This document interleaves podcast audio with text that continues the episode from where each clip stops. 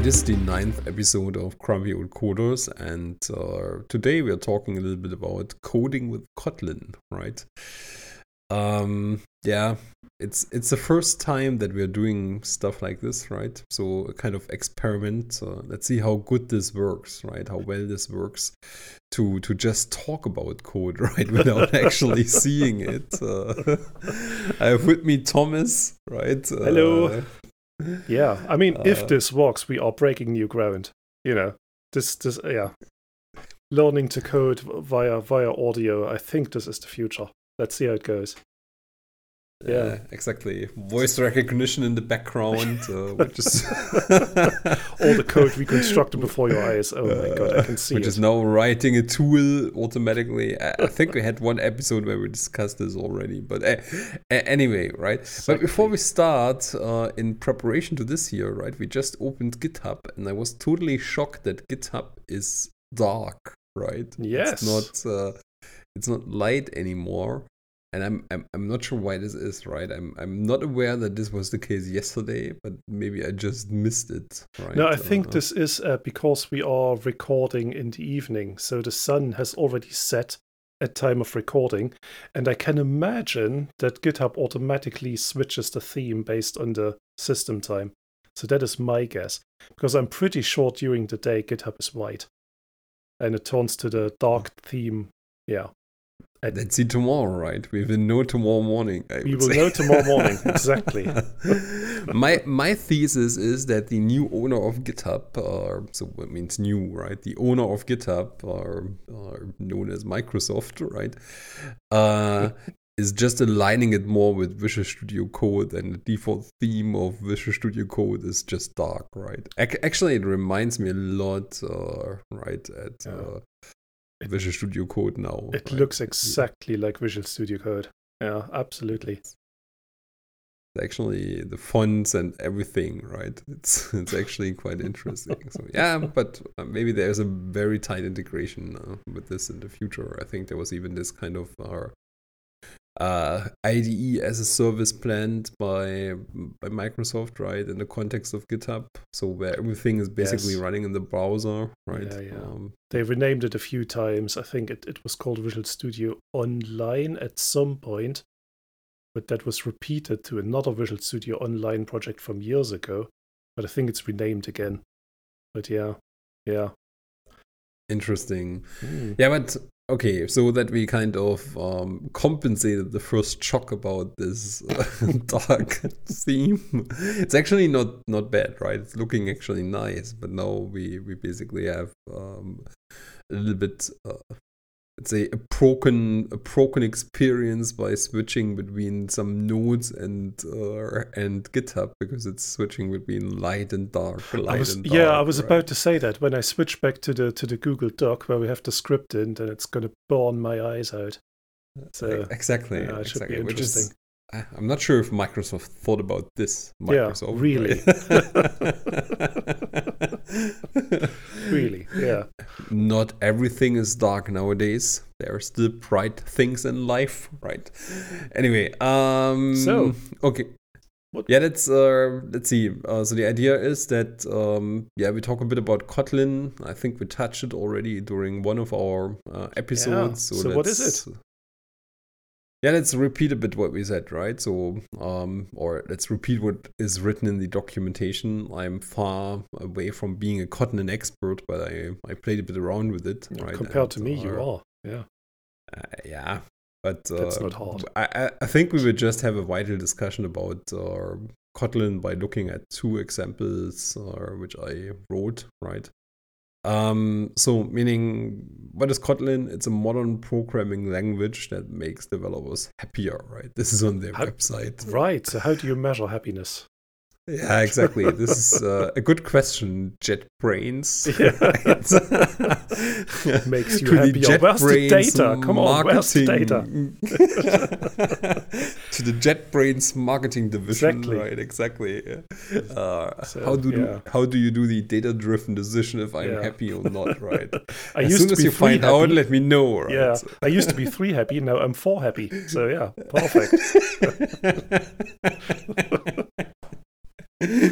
Uh, yeah. Yeah. Anyway. Okay, fine. I guess there are other things in my life that make me more happy than uh, exactly programming languages. But yeah, there is Kotlin. That. Yeah, maybe. Right. Yeah, for sure. Right. So uh, just in case that my wife and my kids are listening, right? Yeah. Just yes, it's not all about work. Right. Comfort. Exactly. Exactly. Sorted. Um, so yeah, as mentioned, or uh, it's driven by JetBrains. Now, our your listeners, you most of you might know JetBrains. Uh, uh, IntelliJ, right? Not. Yeah. Yeah. Exactly. IntelliJ, PyCharm, whatever. Right. I'm actually a happy customer of them because I like their I D Es. Um, I guess I D Es are a little bit uh, out. I'm not sure if this is true, if they are out again, right? But uh, there was a time when, when people, when it was kind of popular to just use B I and uh, a compiler, right? Then uh, with Java, you needed to have uh, I D Es, right? Um, and mm. stuff like that, or usually people use them. Um, then I would say with dot net as well, Visual Studio and so on, right? Um, and uh, nowadays, right, uh, it's often the case that people are just using Visual Studio Code, which is strictly seen not really an I D E.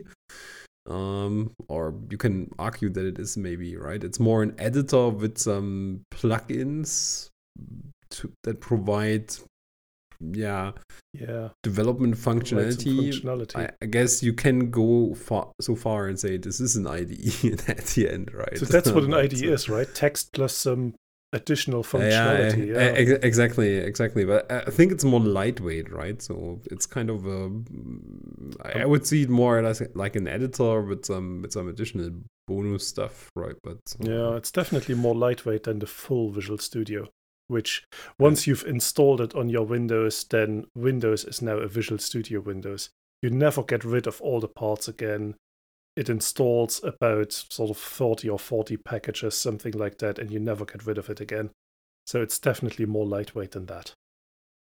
Yeah, exactly. I mean, JetBrains kind of, um, an argument could be that JetBrains actually bundles, they have the same platform for all this stuff, right? So IntelliJ right. or PyCharm, whatever, is all based on the same platform, I would say.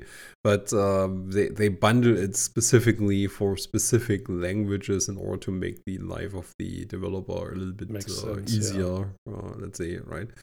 And I guess uh, with um, yeah with Visual Studio Code, you could do the same, but it's kind of handcrafted by yourself, right? Um, so you need yeah, to I mean, cus- you, customize it by yeah, yourself. Yeah, you, you can turn it into a Python I D E by just installing a handful of plugins, if if not just one. I mean, there are aggregation plugins as well. So yeah, so I wonder if they ever go down the way of having sort of dedicated distributions. Because the, the extension and plugin installation system is just so simple.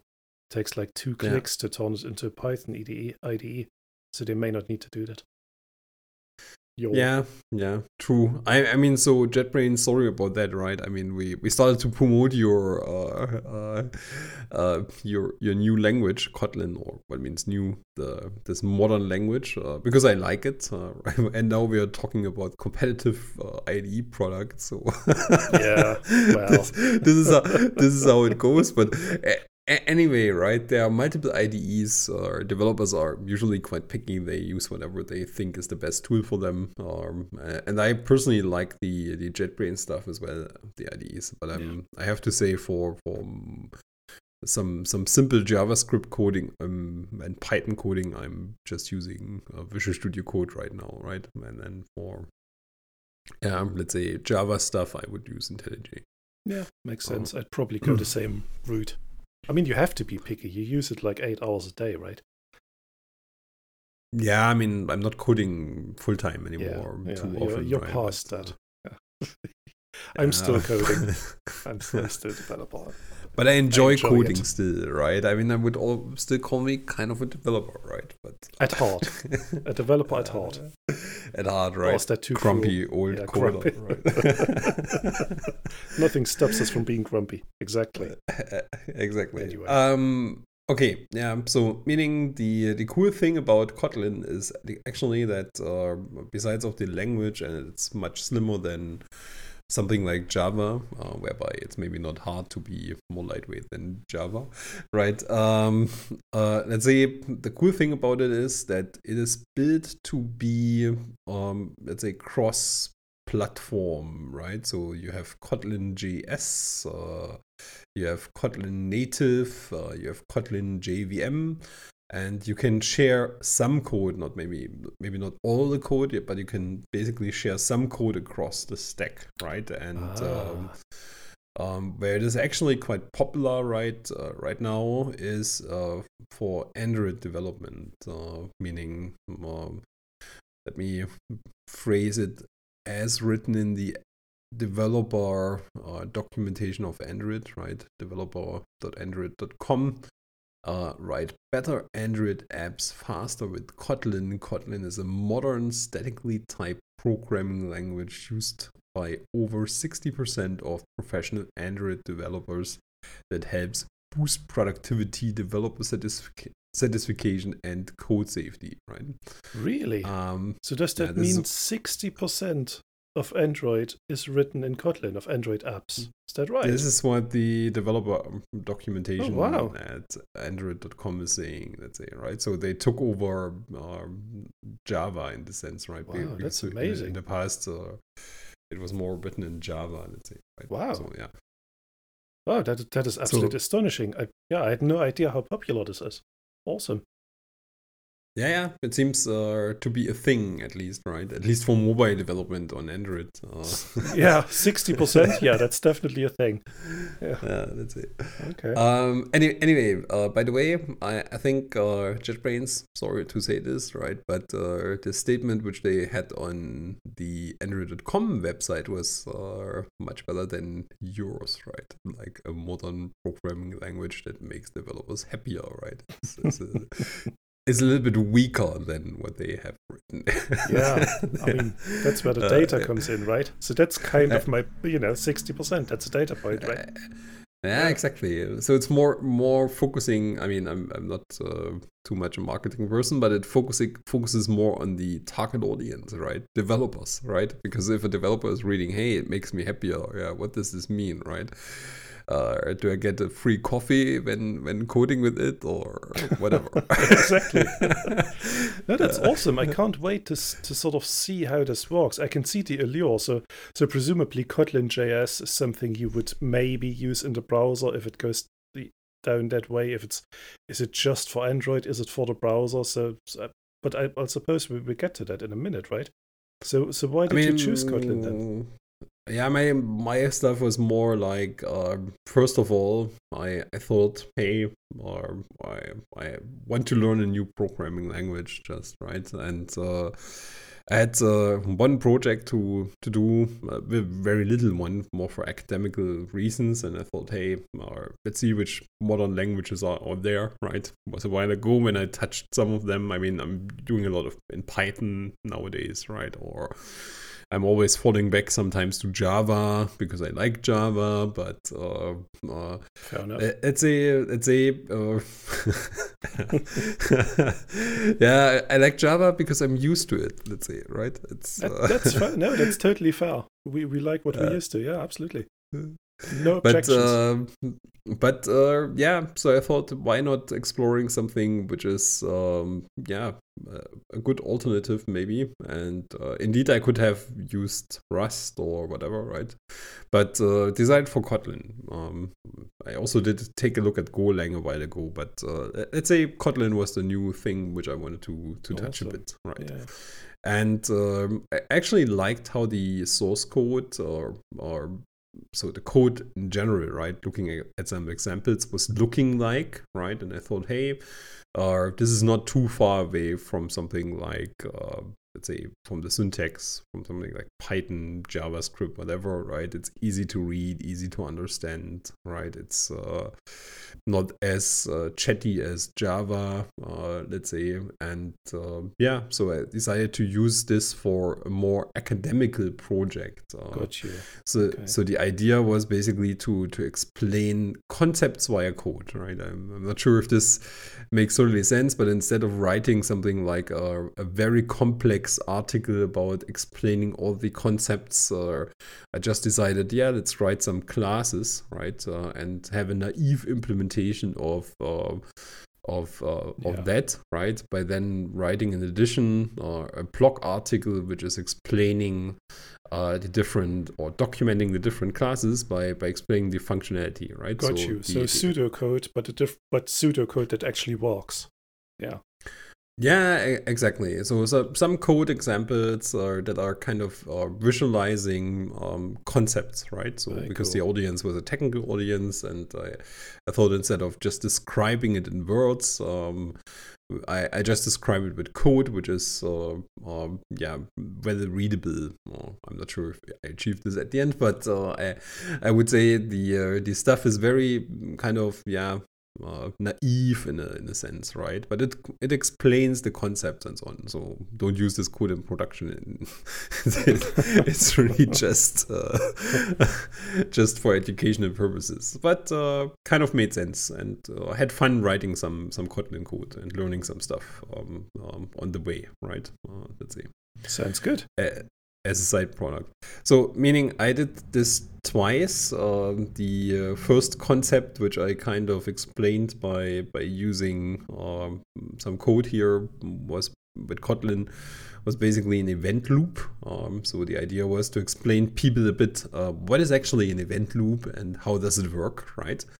And uh, the other concept was uh, uh, an R tree, so a region tree, right? So the idea was uh, to to explain people how region trees are working. I, I mean, maybe a diagram would have done as well, but uh, I thought, why why not Much less why fun. not explaining this a bit in, in code, right? Um, so. Um, the first one is basically our K event lib. Um, K event lib is uh, available under my GitHub account, which is called uh, NoSQLGeek, right? Um, so the the frequent listeners might know that this is my alias. Uh, so if you go to github dot com slash NoSQLGeek or Uh, slash K event lib, uh, you will find this uh, source code repo, right? Um, so yeah. first of all, we'll put and, this in the show uh, notes as well. Sorry, we, we we should put this in the show notes as well. Yeah, that yeah, let's do this. Do uh, we have show true. notes? I think we do. Yeah, we don't have really. We have a description, but we can put it into the description easily. Yeah, let's do that. Uh, and then the second one is called K R three, right? So the K, because I in the past I had this kind of tendency to to start every project, which was a Java project, with the with the uh, J, yeah, with J, right? And now this is Kotlin, and so I said, hey, why not calling this K whatever, right? So uh, K R three uh, again is uh, is implementing a data structure which is commonly used in databases. Uh, here in this case, we are not storing it; it's just uh, in memory. But uh, it kind of provides you uh, uh, a a basic region tree functionality for something like geospatial queries, bounding box queries, or distance queries, stuff like this, right? So multidimensional uh, spatial queries and especially bounding box queries, right? So okay. find uh, find basically points that are within specific. By the way, we can talk later about it. So let's start with the uh, event loop. Uh, and again, let's see how this actually works. So Thomas is now opening the source code as well. Yes, right? And, I'm on GitHub. Uh, That's very dark. You're on GitHub, exactly.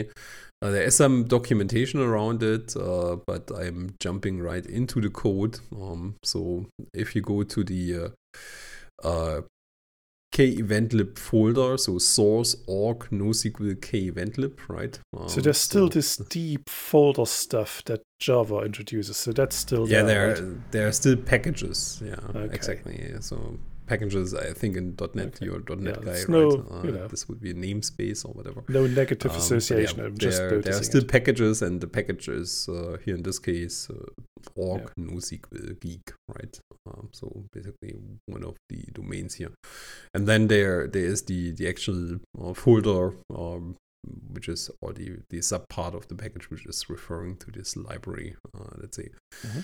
okay. So now um, in this uh, in this package we we actually have um, first of all. um, a bunch of Kotlin files. Um, then yeah, we have, yeah. Uh, first of all, maybe interesting to explain this. Um, there is a difference between a, a Kotlin script, right, and a, a Kotlin class. So you can use Kotlin for object-oriented programming. You can use Kotlin for uh, just scripting purposes if you want, right? Um, okay. So you don't need to use objects, uh, indeed. And and you can also do functional programming, whereby I, I'm not focusing too much on functional programming here, right? So, I mean, it has all the nice stuff like uh, passing functions over as parameters, uh, right? Uh, using lam- lambda expressions and okay. so on. So but I'm not heavily using this here. Okay, so so do you mean there are different file types or for, for a script or for a class or all these? Yeah, just yeah, you can basically... Really, uh, okay. So in the I D E, so I'm using basically also uh, IntelliJ for developing it. Uh, usually they, you can say if you would like to have a Kotlin class or if you would like to have a, a Kotlin script. So if you open, for instance, the tests dot k t file, right? Tests. Then you will see that tests dot k t file. Um, you yeah. will see that um, what I'm basically doing here is I'm, I'm just saying, hey, this is in this or that package, and then I'm importing uh, something which is included already. So I don't need to use, uh, let's say, an external framework for testing for assertions and so on, right? Right. Um, so this is a unit test file, right? And you're bringing in this uh, kotlin dot test dot assert true. Exactly. Which is the exactly, yeah. assertion thing. Okay, right. I see. So I could also use more than just assert true here in this case. I just used assert true, right? And uh, yeah. what I'm basically doing is I'm I'm then having several functions. Uh, so function is uh, started with a fun, uh, F U N, uh, uh, yeah, word, uh, keyword, and then followed by the function name, um, and then in brackets the parameters, and then you use curly brackets for the body, right? Okay. So meaning meaning this is looks very familiar for this most is, of the people. Yeah, sort of the C family of languages. They all have that. So I'm immediately seeing on line eighteen, I see this event queue thing, but I, I don't see an import. I don't see where that event queue is coming from. And that immediately, as a as a sort of JavaScript guy where everything has to be imported, that immediately makes me nervous. So where's that event queue thing? The event queue is uh, in the same package. Everything which is in the same package can be used out of. Oh basically. yeah, Java, and, and I think C# does that as well. Yeah, yeah, yeah. Okay, it's all coming need back to, to be me. Imported, right? Exactly. Yeah. So to, I've, I've, I've been doing JavaScript for I think four years now, something exclusively. So I, I forget how the other languages work. Yeah, okay, yeah, that's, it's that's in the fine. same so, package it, or the na- same namespace. Probably is, is what a C# developer would say. The same name. Exactly. Exactly. Yeah. Here is Java developer would say package. Package. Got you. Okay. Uh, cool. So that's the event queue. Okay. Exactly. So meaning the the event loop or event queue stuff. Uh, so yeah, this is so probably can, the the entry point. Uh, so let's uh, yeah, can, to, can, go can to I it. quickly ask another one? So I, I'm yeah. missing the word new. So is this event queue, is, is, is this newed up? Is there a new instance created? So I'm just seeing that a variable is assigned to yeah, event yeah, this queue is, uh, this is basically or, or is uh, event queue implicit. A function. There is no new uh, keyword for creating a new instance. Uh, so meaning whenever you call the constructor, it is kind of im- implied that uh, okay. uh, that you are creating a new instance. So uh, the word so new meaning... doesn't exist. So it's, okay, got you. Okay. You know, it, it's slimmer than Java, right? So, and I actually like this, right? Because I, I mean, if I if I use the class with a uh, with followed the class name followed by let's say some arguments, it's kind of obvious that this is the constructor, let's say, right? So there is yeah. no need to to say, hey, this is uh, uh this is new, and um, yeah. So I, I actually like this, right? Yeah, there no, might be also other reasons why they are doing this, uh, right? Uh, yeah, but no, at the end... fair enough. I mean, the reasons, sorry, slight tangent. So, so the reason in other languages like JavaScript is is sort of a scoping issue. So it's to distinguish between a function call, and which has sort of that internal function scope, and when you do a new, you create an instance which has a different kind of scope. Right? So underneath both are functions, but it's just what kind of scope is created. That's why the distinction exactly, but, in JavaScript. But, yeah, but I was going to say, right, at the end, um, a constructor is also a function, right? Yeah, uh, yeah. So it's uh, it, it's more, it's kind of semantics a bit, right? Uh, let's say so because uh, you, you're calling a function which is cre- returning you an instance if mm. you if you call a constructor, right? And if you see it like that, um, maybe there is no need to to kind of differentiate between um, let's say new or not new, let's say, right, as a as a keyword. Yeah, fair, yeah, I'm fair enough. I'm okay with that. Um. Okay. Yeah. So meaning what we're doing here in the first step is we are saying, hey, we would like to have an event queue um of uh, one thousand, right? So one thousand was a while ago when I did this. Is uh let's jump to the event queue class, right? Is the size, as we could have uh, guessed, right? Makes sense. So the the first thing uh, what you see here is um, that uh, if you look at it, we we see hey uh, we have a class event queue, right, which has one parameter size, and um, actually the constructor is in the in the kind of um, yeah how to say um, signature of the of the class definition, right? So it's not uh, necessary like right. in Java to have a, to have a specific uh, function which is your constructor, right? If your constructor doesn't have any specific logic, but it's just setting properties, right? But but what if so, your constructor has some logic, some init logic? Then you can then you can basically or have a dedicated constructor. Or, oh, I see. So this can, is a shorthand, just okay. Yeah, it's a shorthand, or you can. I think there's also the the construct of an init function. Yeah, I'm makes using sense. This somewhere, right? Cool. Um, so, so I'll be allows... looking at the event queue file now.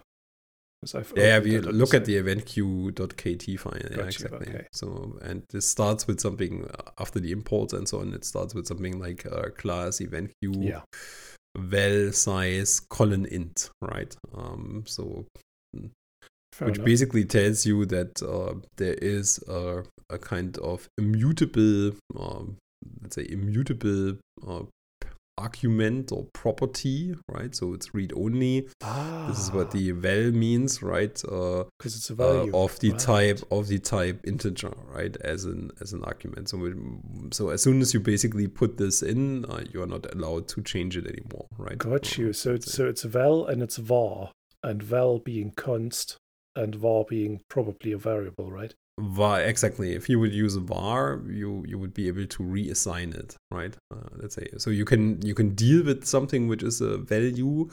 Uh, for instance, if your value is a, is having the type uh, of a collection, right?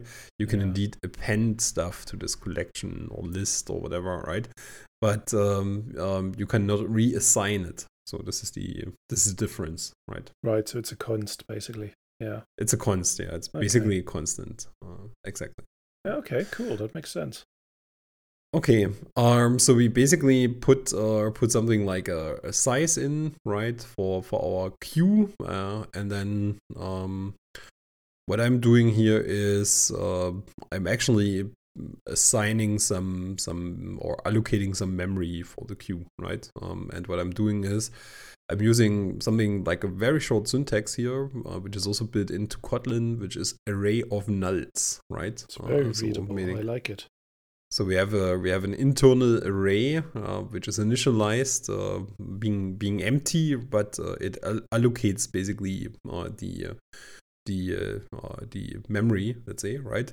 And uh, what you do is basically you say array of nulls of a generic, uh, which is event, right, with the initial size. So which means our event queue has internally um, an inner queue, right, say, which is uh, implemented as an array, right?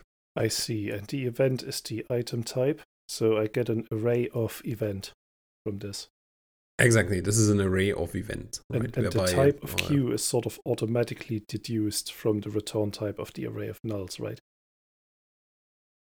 The yep. type of queue? The type of queue. So so you're not specifically saying what queue is, what type queue is. So the type ah, must yeah, be yeah, inferred, yeah, infer- right? Yeah, exactly. This is inferred automa- automatically, which is really cool because it's not uh, dynamically typed or whatever, right? So it's it's it's still statically typed, uh, yeah. right? But uh, it, it is able to to basically uh, infer the type uh, automatically, right?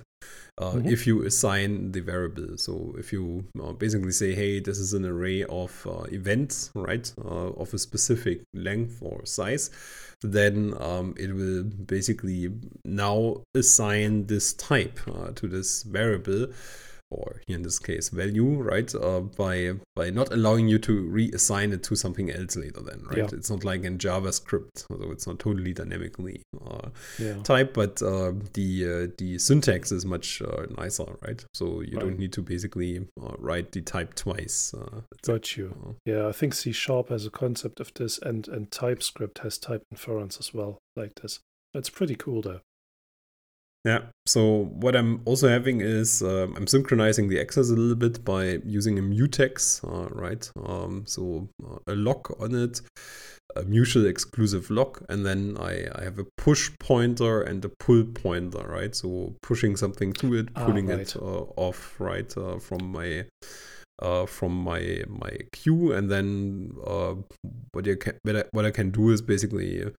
Um, I can pass over to mutex with lock, uh, let's say an anonymous uh, uh, implementation, right? Uh, which I'm doing when I'm doing the push, as you can see, right? Mutex with lock, and then now what what is going to happen uh, when uh, when this lock is basically uh, okay. acquired, right? And then, um, yeah, interesting here as well is for the push, for instance, um, I'm returning an error event, right? And um, and there is somewhere else also, uh, if you look at pop, right? Um, so there is basically an empty event returned, right?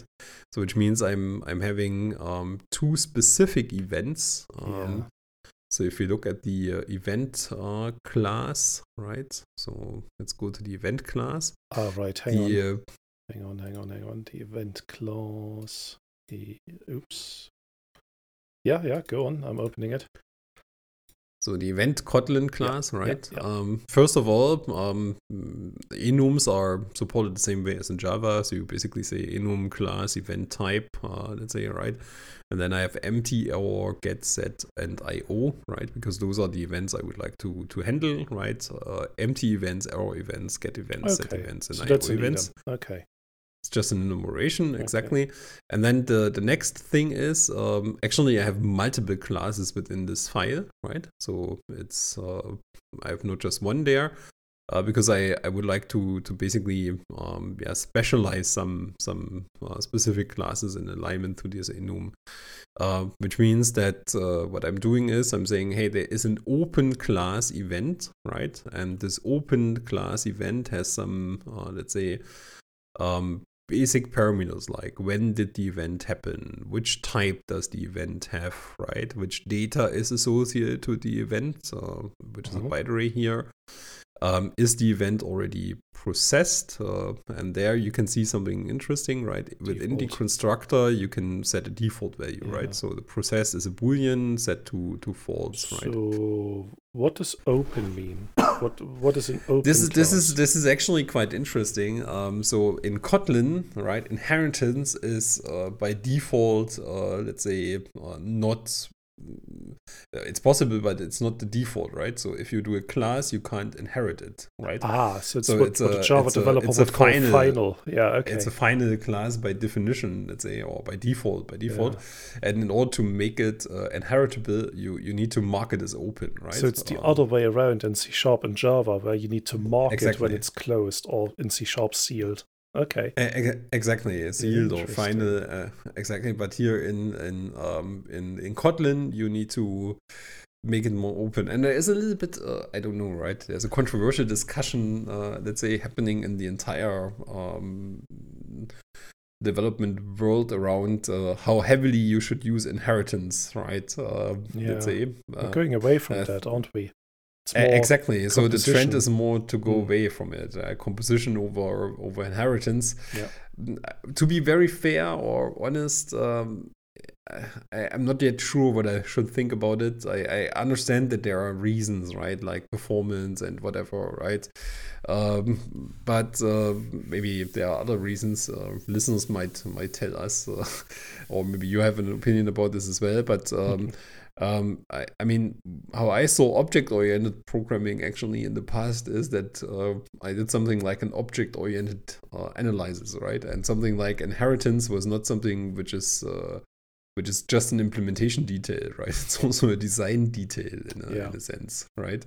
Uh, so when whenever I did this analysis, I, I kind of had generalization and specialization uh, already on paper in my diagram, right? So it was not just a decision if I if I do this as a composition composition or not. Uh, it was basically, I just used inheritance if inheritance was basically what I had on paper in my diagram, right? Uh, yeah, I mean, it's it's like with all things, you you can you can misuse everything. I've worked on a code base that had very, very, that had a lot of inheritance, a long, long chain. Not all of the inheritance made sense. You, you know, the, the, the particular method or function that you were looking for could be in any of ten files, you know, in any of the inheritance chain. So I've I've seen inheritance done wrong, and if it's done wrong, it's it's quite horrible actually. So I tend to be very judgmental. So I I tend to only use inheritance when it really makes sense.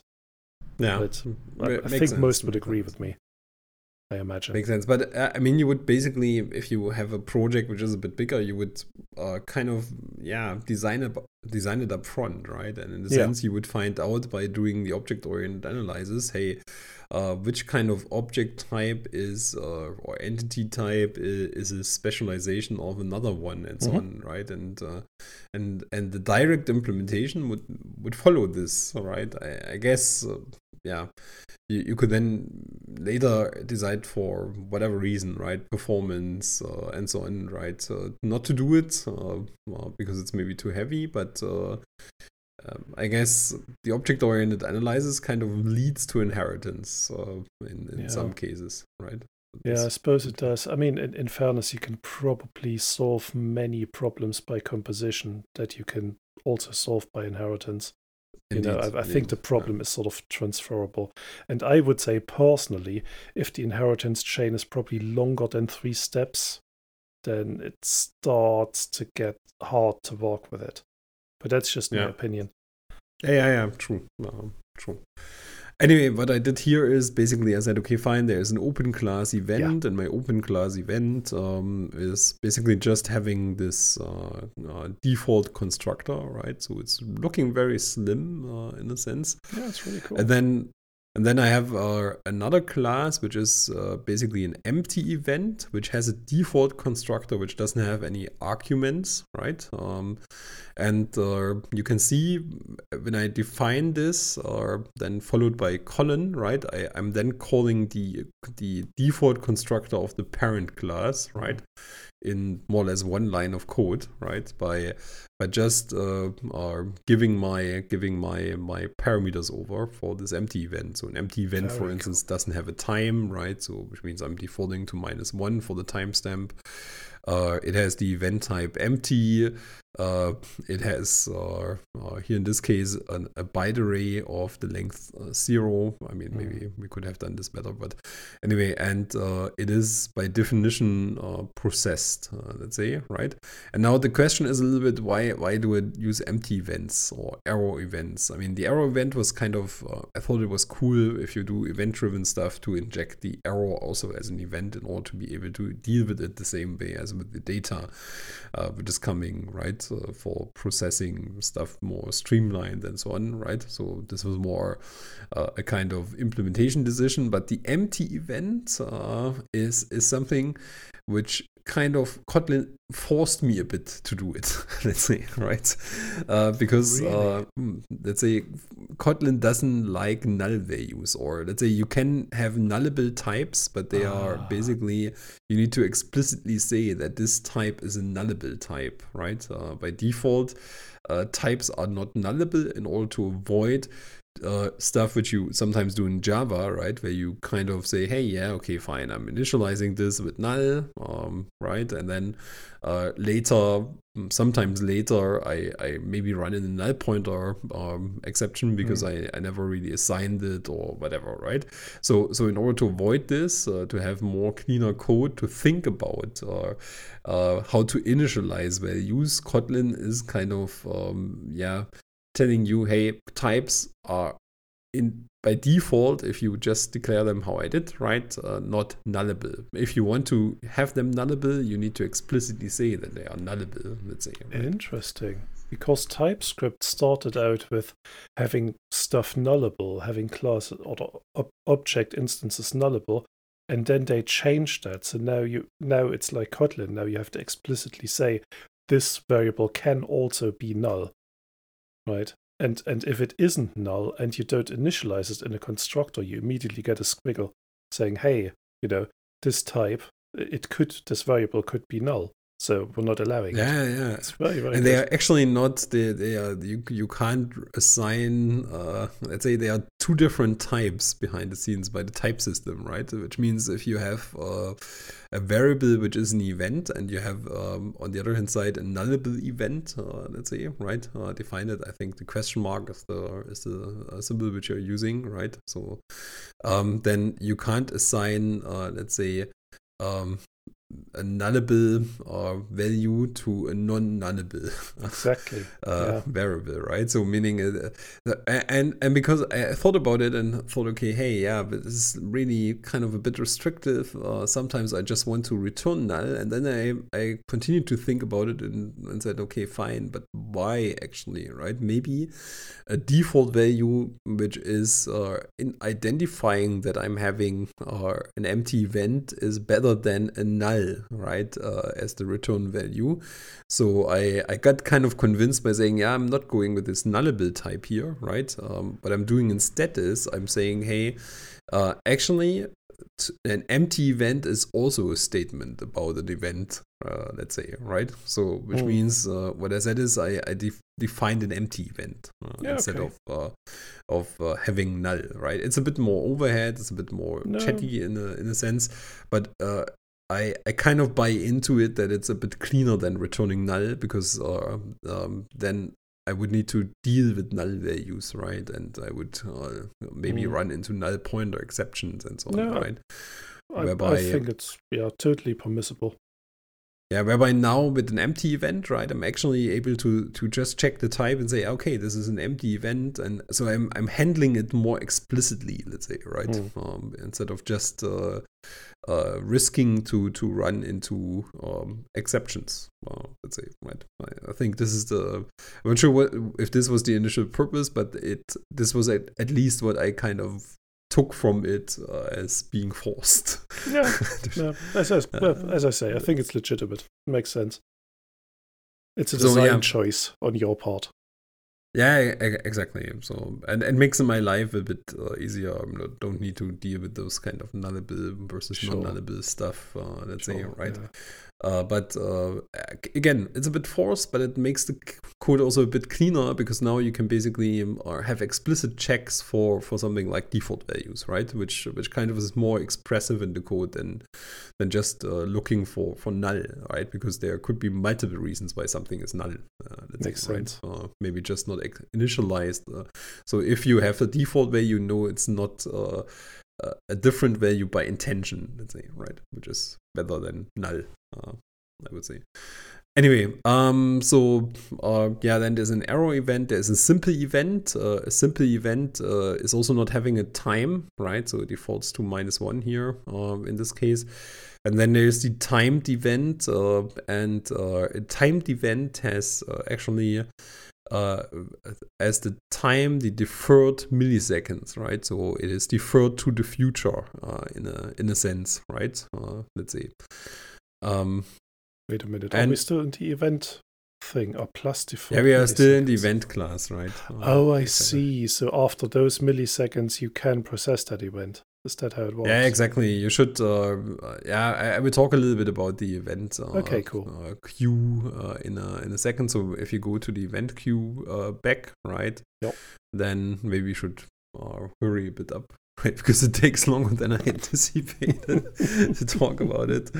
Um, yeah, so so meaning what you basically are can can do in the uh, event queue is you can push events, you can pop events, uh, right? Um, and then um, you will also process events uh, in a sense, right? Um, let me see how this...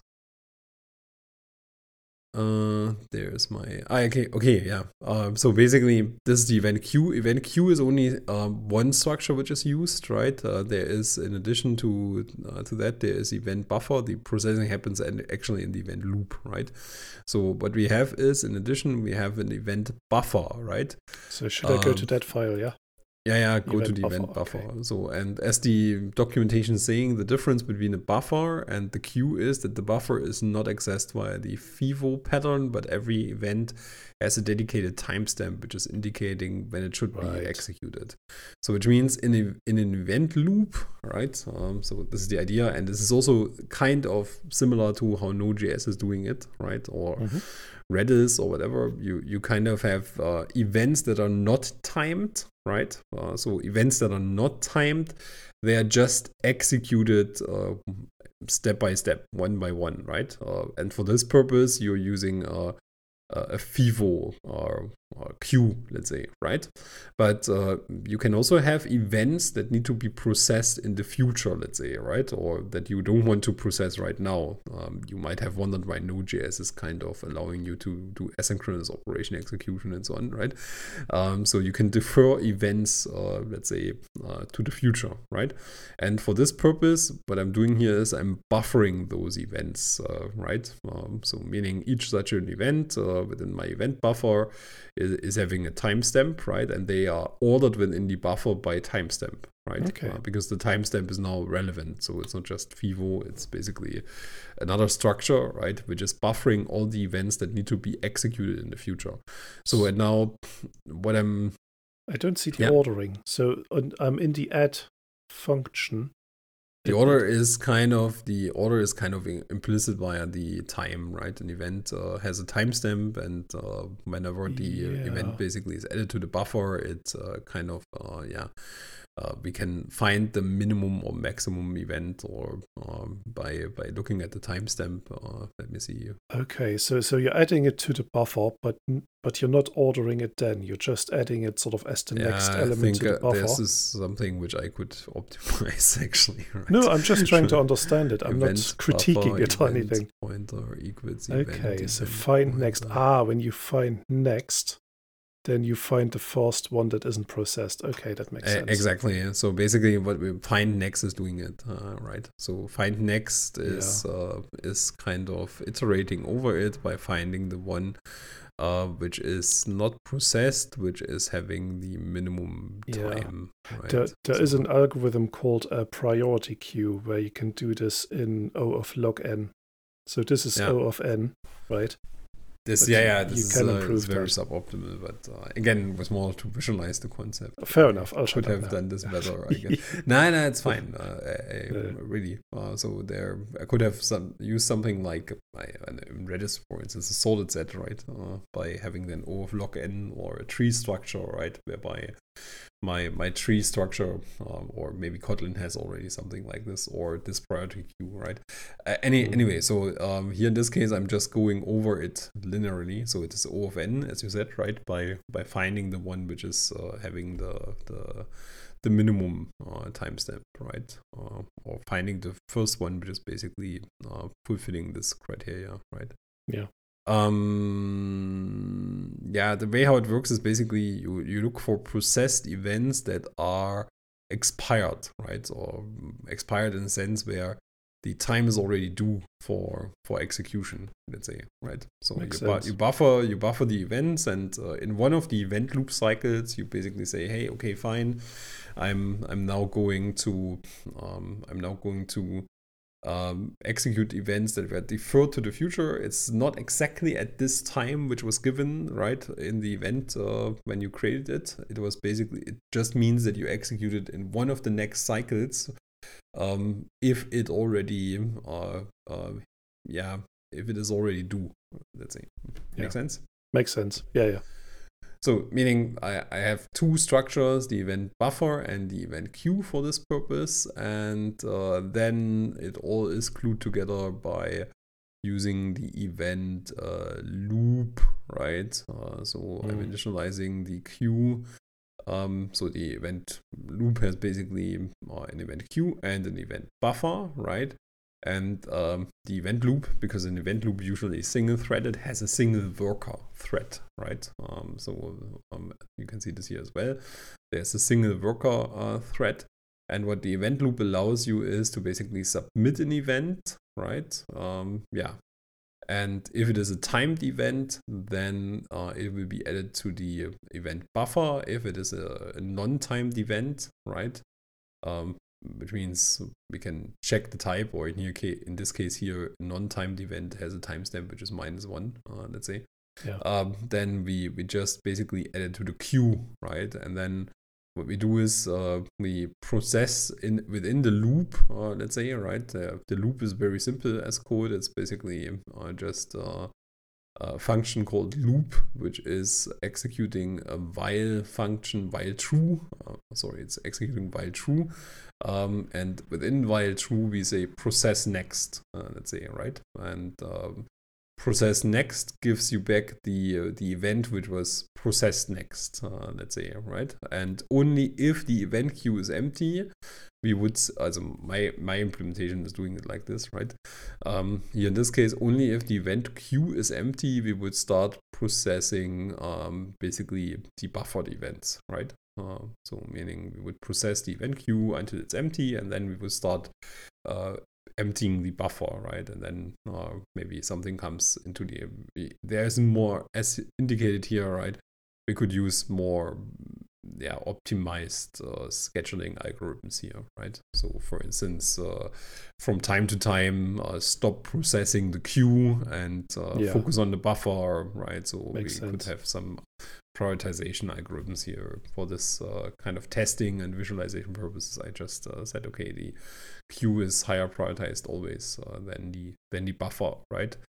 Uh, yeah, and uh, processing it actually here in my case just means to print it, right? So I mean, yeah, you could fair have enough. Uh, you could have a you could pass maybe what I could have done here for process, by the way, is uh, Kotlin allows you to to pass functions as arguments, right? So I could have said, okay, uh, process has a has a function, right? And then you uh, could have um, yeah pa- pass over a function which is just uh, locking it, right? Or mm-hmm. you could have passed a function over which does whatever with it, right? Stores it somewhere away, or I, I don't know, right? Sure. Whatever.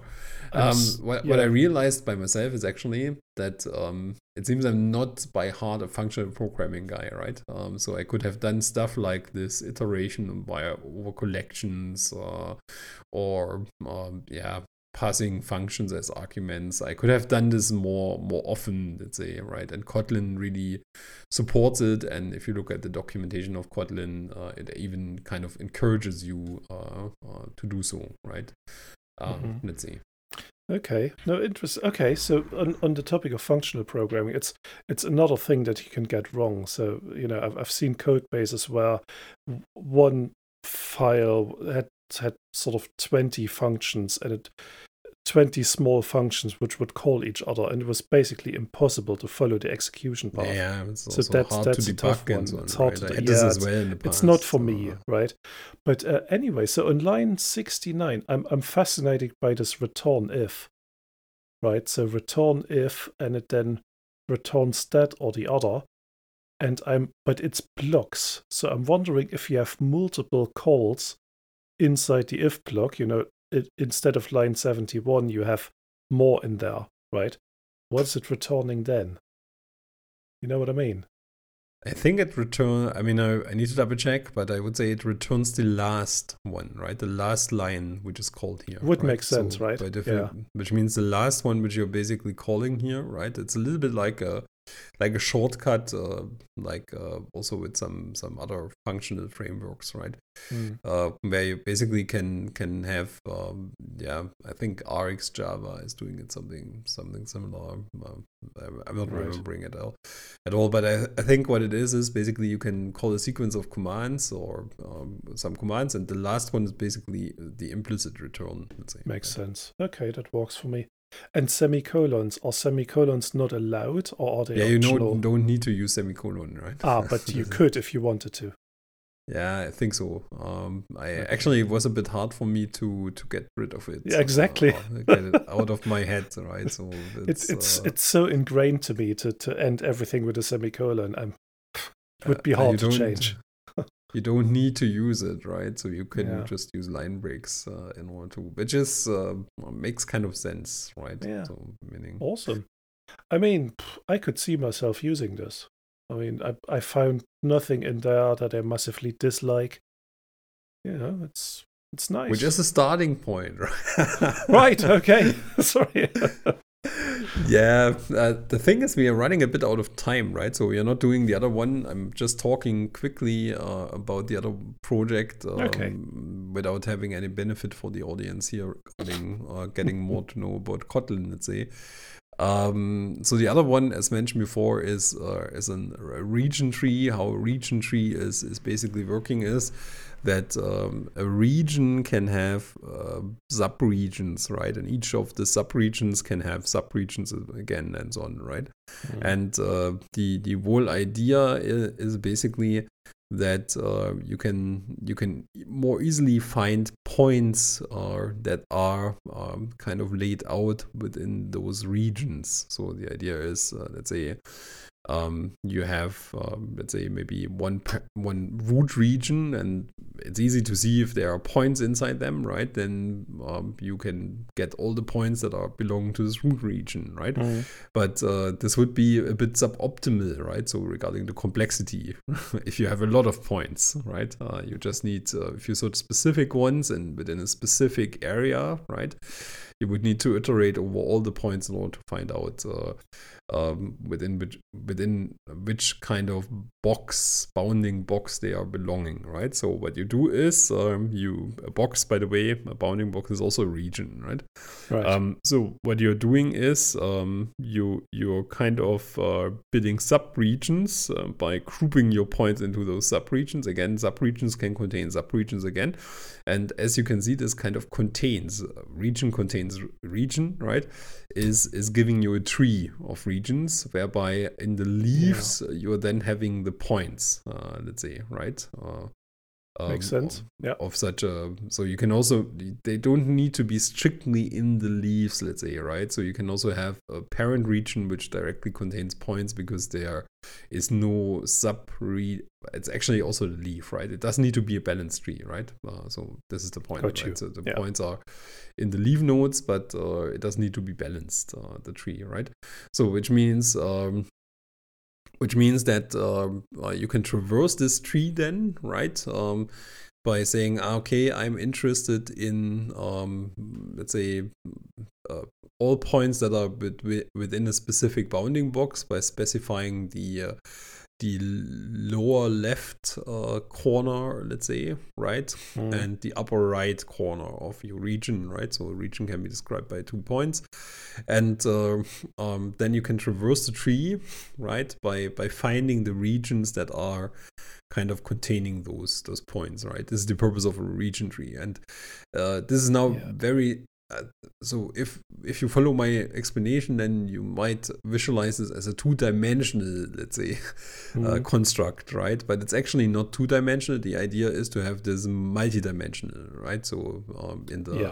okay. you can easily imagine that a region is a is a cube, uh, let's say, right, or a hypercube or whatever, right? So meaning right. So you go down it, the tree, you have your search region, and if the region of the node you're looking at is completely outside your search region, you can stop traversing that node and exactly. go back up, right? Is, is that go, how it is? You would go if into it's completely the other branch of the tree, right? But if it's region, completely is, uh, within okay. scope, right? Got you. But if it's completely inside or overlaps, then you have to continue searching down that branch, yeah. right?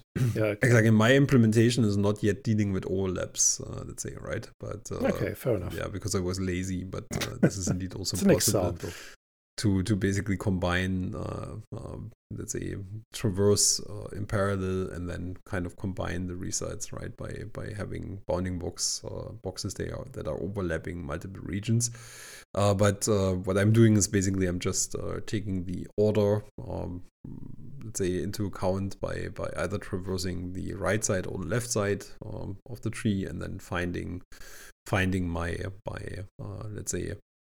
Uh, Yeah, my my points that, that are in this specific region, right? Or um, yeah, let's see.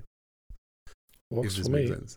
I mean, if you want, we can do another episode going through that. Yeah, code. Maybe we do another episode. Yeah. But uh, I mean, I, I think the, the constructs which are used in, in the concept concept of Kotlin are not too different from what I, I mean. Indeed, uh, the code looks completely different. But let's say uh, the learning about Kotlin, there was no learn no learning curve any anymore too much, right? Let's say. Uh, so I, yeah. I used more or less the same. Kind of primitives, or as I used before for the K uh, event lib uh, library, mm. right? So, I mean, I, yeah, I, I like it. I, I I see the code and I can read through it. I see point, array of, and then two numbers. I can immediately understand it, and I I know nothing of Kotlin before, so yeah, it's pretty intuitive. Yeah, exactly. So uh, this was quite nice, right? You can basically say, hey, and a point, a point uh, is getting an array. So array, because you can have multi-dimensional points, right? An array passed over, and um, instead of constructing this in a very um, so an array of float, in order to in, instead of constructing this in a in a kind of complicated way, you can just say uh, array of. So there's a built-in function array of, right? Mm. Um, and then pass you the number of uh, so your float values over. Yeah, in this case, I'm doing this two two dimensional, right? And then, um, yeah, same with region. Region is defined by two points, uh, let's say, right? And then uh, you have an R tree, and an R tree is basically um, defined by by the parent uh, region, and then uh, you can basically build up your regions uh, directly by by adding subregions to parent regions. And what I implemented for testing purposes was uh, a specific one, which is building you a grid, right? So meaning uh, ah, it doesn't right. need to be the case. It doesn't need to be the case to be a grid. Uh, but what I did is I said, okay, fine. Um, let's, uh, as an example, build regions that are uh, building a grid, right? Whereby each grid cell has, again, subregions that are splitting up this grid cell into two grid cells, right? And then each other one again, right? And it uh, splits it basically in one step horizontal. horizontally and the other vertically, which is uh, allowing yeah. you to generate something like geohash values by using the same algorithm. Oh. Yeah. Makes sense. Yeah. Yeah. So yeah, uh, yeah, but this just as an overview, right? We will not have time to do the code walkthrough. I was a little bit too optimistic, uh, let's say. Um. Yeah. Um. Yeah. What, what do you think about uh, Kotlin? Any any learnings? I mean, it was maybe not too intense, right? But uh, any any learnings? Any ideas after we talked about this now for about yeah. an hour? I mean, yeah, there are many things I like. I like the uh, the shorthand for the constructor, the shorthand for the sort of inheritance and calling the constructor up. The return if was quite interesting. I, I'm not sure if I like it. I'd have to play around with it to get to an opinion. So, so the language itself is fine. I could see myself using this. Here's the but. I know it's it's based on the J V M. I'm, you know, I'm, I work with, with again, a Node right, backend. You can also so write I, I don't see any overlap it, there. Right? So, and, and you can also. Front, Yeah, may, maybe or, there is, is a Node. Ver- well, of course, there is a Node version because it translates to J S, which you can run on Node. So, okay, fair enough. Um, but is it better than TypeScript? So, to, to be honest, I've I've not seen seen anything that is massively better to TypeScript, right?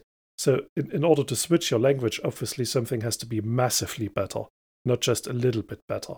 And it might be a little bit better in some regards, but not better enough yeah. to switch it. Point. for me, and I, I would be interested to see if this can be used for front-end development, right? If if you could do uh, React in Kotlin or something like that. So that'd be cool. But yeah, yeah no, it's, it's not sure about it's it. Very right? interesting. Yeah. I guess it's a bit like uh, use the right language for the right job and so on, right? That's maybe it. I mean, yeah. even the, even if there's this story of using it's everywhere and so on, right? Maybe maybe this is kind of uh, yeah a bit an overpromise, uh, I would say, right?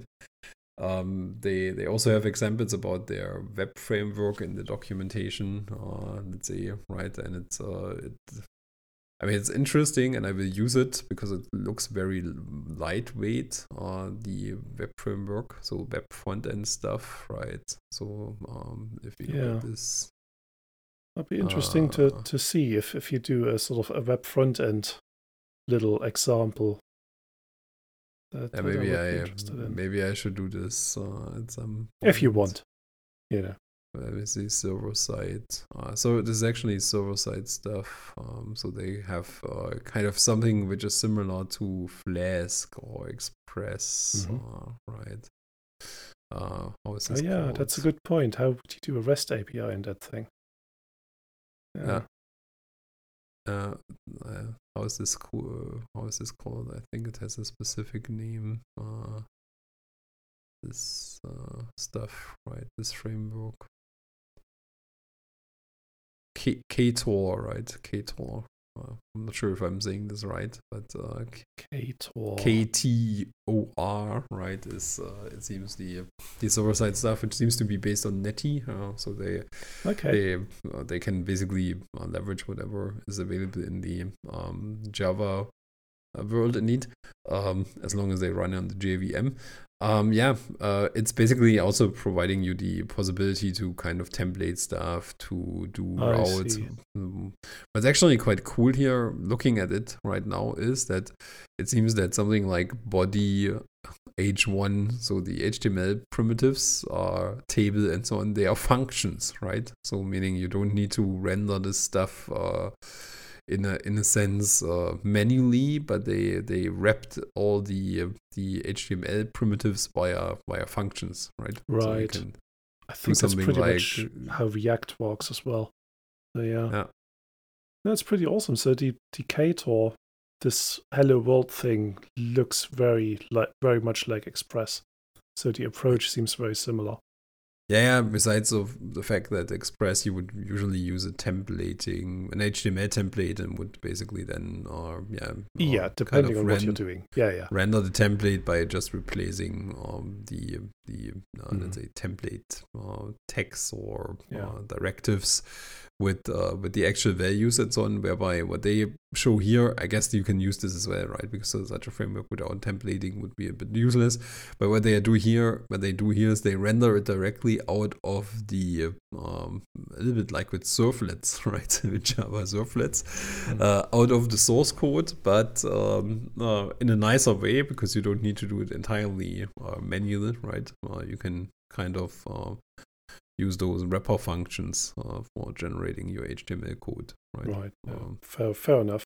Yeah, uh, so back to Kotlin uh, for a second. So my learnings, uh, I really like that it's less chatty than Java, right? I, I mm-hmm. like the uh, the default constructor stuff, right? Uh, it's kind of very uh, slim and uh, uh, better than what you usually do in Java, where you basically do something like, yeah, um, I I need to, I mean, the, the normal constructor is fine, but if, as soon as you have inheritance, it's not as nice, right? So that you need to call super as the for, first call and so on, right? So yeah, it's um, a bit annoying. Feels a bit, yeah. feels a bit like breaking your leg, right? Uh, if you need to do it anyway every time, right? uh, indeed, you could call different uh, constructors of the parent, and uh, you need to tell which one. But any, anyway, um, it's uh, it's kind of nicer solved in in Kotlin. Um, I actually I think I can get used to this uh, avoiding null values, right? Uh, by uh, if really needed, uh, living with nullable types, but uh, kind of think initially about uh, which uh, default types, which default values make sense in order to avoid uh, running into null pointer exceptions and stuff like this, right? Mm-hmm. Um, yeah, the the type in inference is actually. Uh, is quite nice. I I've, I think it makes the code just a bit more readable, right? Um, so you don't mm-hmm. repeat the same stuff all the time for no reason, let's say, right? Um, then the, meaning a shorter syntax at the end. Uh, and what I really liked about it is that someone who knows Java and JavaScript, or maybe Python, uh, or maybe TypeScript, or right, should actually get quickly started with Kotlin, right? So it, oh, yeah. as you said, it doesn't look totally strange. It's really readable. It's uh, yeah. Um, if you have some Java experience, then uh, you will find uh, some of the stuff which they, you can use uh, from the Java world. Uh, you might appreciate it, right? And regarding the syntax, uh, it's, I would say, as readable as something like Python, right? Uh, and yeah, usually, I would usually I'm that. using yeah. use Python as uh, example code, uh, let's say, right? Because it's uh, like pseudo code a bit from my point of view. Um, Yeah, what else? Um, yeah, I used it uh, more in an object-oriented programming style. Maybe not strictly, let's say, but uh, more than anything else, um, right? Only the test uh, scripts were actually scripts, and uh, uh, for this purpose, this makes totally sense, right? Uh, oh, yeah. Let's say. Which is also nicer than using something like, uh, yeah, uh, again, comparing it with Java, right? So what is the point of having then uh, a, a class which has a main method, uh, blah, blah, right? Uh, uh, which is really chatty for no reason, let's say, right? So if you really just want to to execute uh, one single thing, uh, let's say, by, by having some additional function, then a script is better, right? Than, than doing this, than wrapping it always within a class, right? Uh, which yeah. is uh, what you usually would do in Java for no reason, maybe. Um, so I really like this. Also, the fact that something like those uh, assertion stuff, and I mean, this is also in other uh, languages and frameworks, but that this is built in, and I didn't need to to install something like a fully featured test framework for simple testing. Again, in Java, I could have maybe have done the same, right? You can also do uh, simple testing by just using the main method. But uh, anyway, uh, here it was kind of out of the box there, and uh, and usable, and uh, I really appreciated this. This, right, for for something like simple uh, testing stuff. And then yeah, um, inheritance. Uh, okay, we talked about this, right? There you can have different opinions. Uh, let's say, right? Mm-hmm. Um, yeah. Anything else from your side, Thomas? Or no, no. I, I just said that if, even if you hadn't explained me the details, just by reading it, I I totally would have understood what's going on, right? So it's. It's almost, yeah, it's, it's a very low learning curve, at least for reading and understanding. Probably a little bit different for writing it, but yeah, very intuitive. So I'm really impressed. Really, yeah, yeah. Uh, this was the intention. I mean, not to impress you, but the, the intention of the original project was basically that's a bonus. Uh, to yeah. to explain a concept in code, let's say, right? And uh, then, if you do this, then uh, you you don't appreciate, uh, let's say, too complex languages that are too chatty, right? Where Makes you sense, need yeah. to. to basically understand the constructs of the language themselves uh, um, before you can actually read them, right? Uh, so meaning Kotlin fulfills this purpose for me. Um, Python would have done as well, but uh, yeah, again, I wanted to learn something new. Um, what else? Um, yeah, if you want to learn more about Kotlin, they under Kotlin Lang, or so the Kotlin language, so Kotlin Lang.